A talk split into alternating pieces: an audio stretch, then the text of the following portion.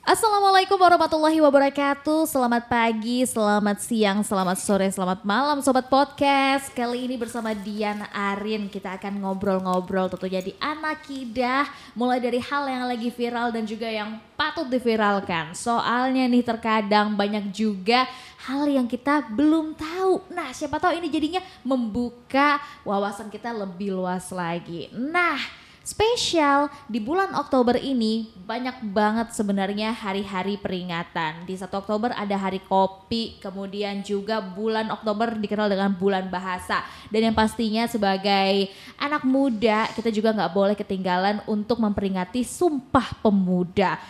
Kali ini ada tulisan yang asik banget di kolom nuansa lampungpost.id judulnya Tokoh pers. Wow, kita mau langsung ngobrol nih sama penulisnya yaitu Bang Wandi Barboy. Kita sapa dulu. Hai Bang Wandi Barboy. Halo Mbak Arin. Sehat Bang? Sehat Mbak. Alhamdulillah. Gimana Mbak Arin? Sehat juga, semangat banget pastinya gitu kan. Apalagi ini bulan Oktober ya Bang ya. Yoi. Ini kalau dibilang nih bulan Oktober tuh penuh dengan seremonial gitu Betul. kan ya. Bulan, Bulan bahasa. bahasa. Tadi seperti eh, disampaikan ya sama kita tadi ngobrol-ngobrol bentar. Bulan bahasa adalah eh, saatnya bahasa pemersatu bangsa Iya. gitu ya Bang. Tentu juga yang pasti kita nggak boleh kelupaan Sumpah Pemuda. Ini tulisan Bang Barboy dari kalimat pertama aja tuh udah menarik banget nih. Saya menikmati diskusi daring bertajuk tokoh pers di balik Sumpah Pemuda. Wow. Ini eh, satu hal yang perlu selalu kita ulang ya Bang ya, mengingat momen sejarah terbentuknya sebuah bangsa. Kalau boleh tahu, kenapa Bang Barboy akhirnya menulis temanya ini Bang? Iya, benar sejarah kita Sumpah Pemuda. Saya selalu eh, tulisan-tulisan saya sedikit banyak bersentuhan dengan sejarah.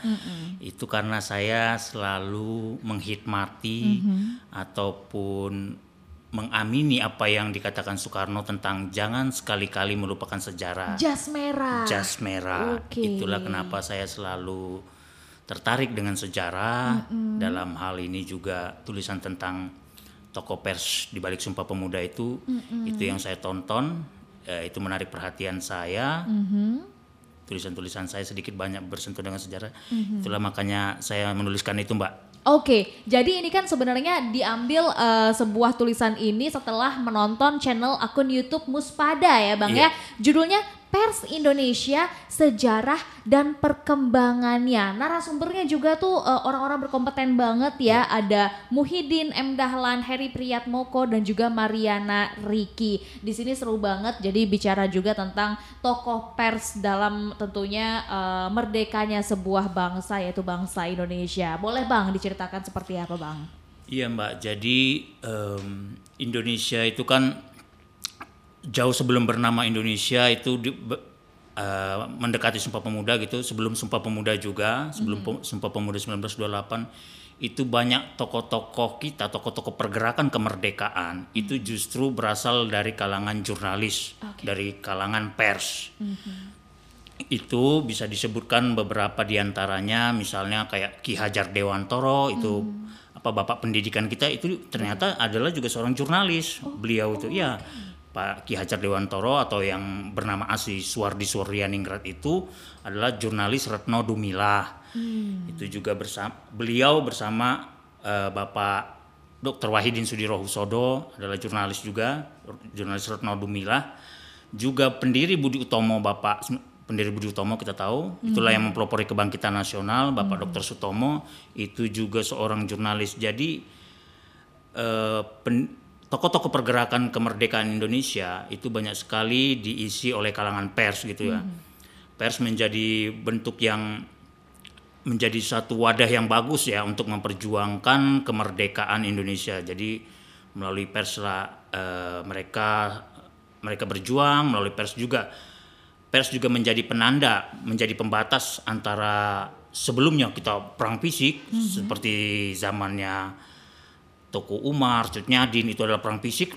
Nah, melalui eh, tapi di tahun 19 awal di, di awal abad 20 khususnya 1907 1908 itu periode kebangkitan nasional itu di situlah kita mulai periode modern pembatasan modern itulah yang membedakan dengan sebelumnya bahwa dan itu pembatasan itu melalui pers, melalui jalan pers, melalui lapangan jurnalistik. Oke. Itulah yang mem- membedakan periode sebelumnya Mbak melalui perang fisik sekarang di awal abad 20 melalui pers. Oke, setiap eh, momen itu selalu ada ya, tentunya disesuaikan dengan kondisinya saat ini dan eh, menariknya pers itu begitu fleksibel, dia bisa berjalan sesuai dengan seperti apa kondisi yang ada, begitu ya Bang ya. Nah, tadi kan sudah disebutkan bahwasannya beberapa tokoh ternyata fun fact-nya punya basic jurnalis, bahkan juga ada trio pendiri Indonesia, Republik Indonesia itu Soekarno, Hatta dan juga Syahrir, ternyata juga adalah sosok-sosok jurnalis yang lantang menyuarakan kemerdekaan. Ini dari tulisannya Bang Barboy juga disebutkan begini nih sobat podcast bahwasannya jurnalistik itu adalah laboratorium ide. Wah, aku sih setuju ya. Kalau misalnya kita bicara nih dengan apalagi nih penulis-penulis Lampung Pos ya, tentunya kan adalah tokoh pers masa kini gitu kan. Selalu harus eh, banyak wawasan yang dimiliki dan tentunya juga harus eh, peka terhadap keadaan gitu ya Bang Betul. ya. Wah, ini kalau misalnya kita lihat ternyata untuk mendirikan sebuah bangsa itu kan dimulai dari laboratorium ide. Wah, ini kalau menurut Bang Barboy sendiri gimana? Ya jadi eh, pers itu kan di dalam tulisan saya disebut laboratorium ide. Jadi gagasan-gagasan tentang Indonesia yang belum terbayang oleh oleh pemuda pada masa itu yaitu Bapak Ki Hajar Dewantara, Dr. Sutomo, Soekarno Hatta dan Syahrir tadi Mbak Arin sebutkan itu semua bisa bisa terbentuk, bisa tercipta karena jalannya melalui pers, melalui jalan lapangan jurnalistik. Oke. Jadi di situ di dalam jurnalistik lah mereka mengemukakan ide-idenya, ide-ide orisinalnya, bagaimana mereka membayangkan suatu bangsa yang akan merdeka, bagaimana kemerdekaan itu harus diperoleh, baik melalui perju- diplomasi maupun melalui eh, apa ser- seruan-seruan untuk eh, untuk masyarakatnya agar masyarakatnya juga tidak tertinggal, masyarakatnya tidak menjadi bangsa yang terbelakang terus-menerus, masyarakat yang feodal gitu, tapi melalui pers para pendiri bangsa ini mencoba eh, menggambarkan konstruksi yang modern, eh, menggambarkan pemikiran yang modern, pemikiran yang maju eh, pada masa itu agar masyarakat Indonesia pada waktu itu yang masih terbelakang bisa bisa lebih maju, bisa lebih berpikiran secara terbuka, bisa berpikiran eh, lebih maju, lebih terbuka dan tidak menutup dirinya. Itulah eh, melalui pers Mbak. Itu itu kenapa disebut eh, jurnalistik adalah laboratorium ide.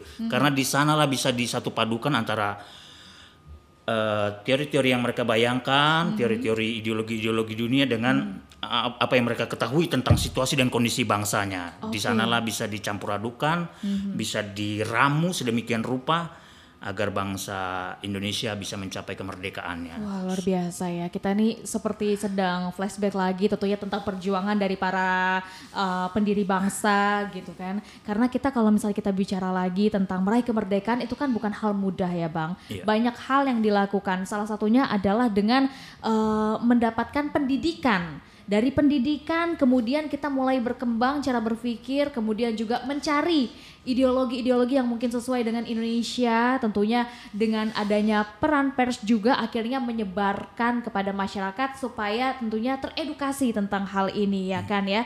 Nah, kita tidak boleh lupakan juga tentunya peran pers saat eh, memberitahukan kepada masyarakat Indonesia dan di luar Indonesia tentang kemerdekaan. Nah, saat itu kan setelah kemerdekaan dari radio ya Bang ya, kemudian juga tentunya dari media cetak juga itu semuanya ikut menyebarkan informasi Indonesia telah merdeka. Wah itu merinding sih saya kalau dengarnya. Nah sekarang bang kita eh, bicara tentang apa yang kita perjuangkan saat ini. Kalau katanya, kalau tidak salah ini saya pernah dengar kalau saat ini eh, saat itu ya sorry kalau saat itu eh, mereka berjuang melawan para penjajah maka masa depan kita berjuang melawan bangsa kita sendiri ada yang bicara seperti itu. Mulai dari mungkin uh, sebuah pemikiran yang tidak sesuai kemudian juga dari segi nasionalisme. Nah menurut abang sendiri seperti apa? Iya mbak.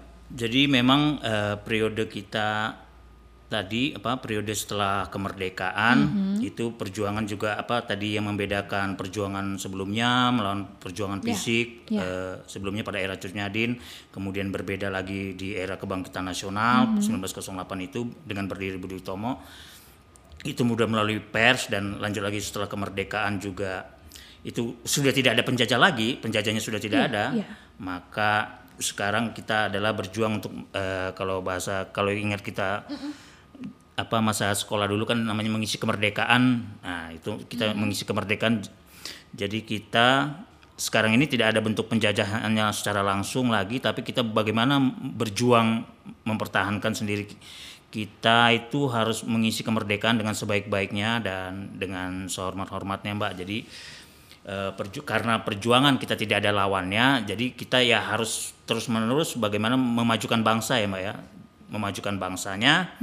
Jadi eh, serangan itu tentu saja tidak tidak dalam bentuk penjajahan lagi. Tadi tidak tidak ada lagi eh, negara lain yang menjajah tidak seperti itu. Tapi serangan itu kan eh, saat ini kan sudah main si- eh, masuk ke dalam sistem gitu mbak. Kalau kalau saat ini gitu.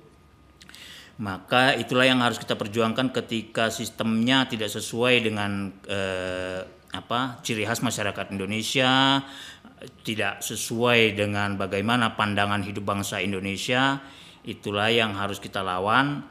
Jadi kita saat ini eh, juga melawan apa nilai-nilai lama yang masih bertahan nilai-nilai yang tidak tidak apa nilai-nilai yang mempertahankan status quo gitu ya mbak ya. Di- tidak mau berubah gitu. Itu yang harus dilawan di di masa sekarang ini. Perjuangannya adalah perjuangan untuk melawan diri kita sendiri gitu loh mbak. Melawan diri kita sendiri agar kita itu mau berubah mau menjadi lebih maju menjadi bangsa yang lebih independen gitu tidak bergantung kepada eh, negara lain ataupun tidak kepada sistem lain tidak bergantung kepada sistem lain. Itulah Indonesia di masa seka- sekarang. Oke. Nah, kita bicara tentang eh, toko pers masa kini. Menurut Bang Barboy, apa sih tantangan yang dihadapin sama toko pers saat ini? Iya pers saat ini kan kita tahu ya Mbak ya bagaimana eh, sekarang ini kan yang lebih eh, serangan yang lebih bisa kita rasakan kita lihat eh, adalah ke- kemajuan teknologi yang sangat pesat dan di situ pula marak beredar yang namanya eh, me- melalui media sosial. Saat ini media sosial yang paling merajai. Media sosial menjadi tempat untuk segala hal eh, di masa sekarang ini. Dan media sosial pula yang menampung berbagai macam berita entah itu berita benar ataupun berita bohong itu bersatu padu. Itulah tantangan eh, toko pers ta- tantangan eh, pers kita pada saat ini juga itu salah satunya gitu. Banyak banyak lagi tantangan lainnya juga selain eh, maraknya hoax juga eh, bagaimana peranan UU ITE yang membatasi kebebasan berekspresi itu juga menjadi tantangan tersendiri Mbak bagi sejumlah pegiat jurnalis gitu. Itu eh, banyak kebebasan kita berekspresi yang tidak dikekang ataupun dibatasi oleh UU ITE sedikit-sedikit sekarang dipersoalkan. Itulah beberapa di antaranya tantangan pers di masa kini mbak yang bisa dia- yang dialami oleh toko pers saya kira itu mbak Oke, nah selanjutnya Bang Barboy. Harapan Bang Barboy sendiri terhadap toko pers dan kemajuannya selanjutnya. Iya, kita harapan saya tentu saja pers Indonesia men- eh, menjadi pers yang lebih baik, pers yang lebih maju daripada saat ini. Eh, pers bisa menunjukkan jati dirinya di tengah maraknya hoax yang beredar, maraknya hoax yang begitu mewabah gitu ya, yang be- yang begitu merajalela. Eh, harapannya tentu saja pers Indonesia bisa memberikan kontribusinya menjadi eh, eh, eh, apa? hoax tidak lagi merajalela, hoax Oke. eh, masyarakat semakin eh, melek media, masyarakat semakin terliterasi gitu, masyarakat semakin menjadi masyarakat yang pandai memilih mana yang baik, mana yang benar, mencari sumber berita terlebih dahulu, mengcross check ter- terlebih dahulu, tidak langsung masyarakatnya tidak langsung apa menerima begitu saja, tapi harus kritis menyikapi segala macam berita ataupun informasi yang bertebaran di media sosial khususnya.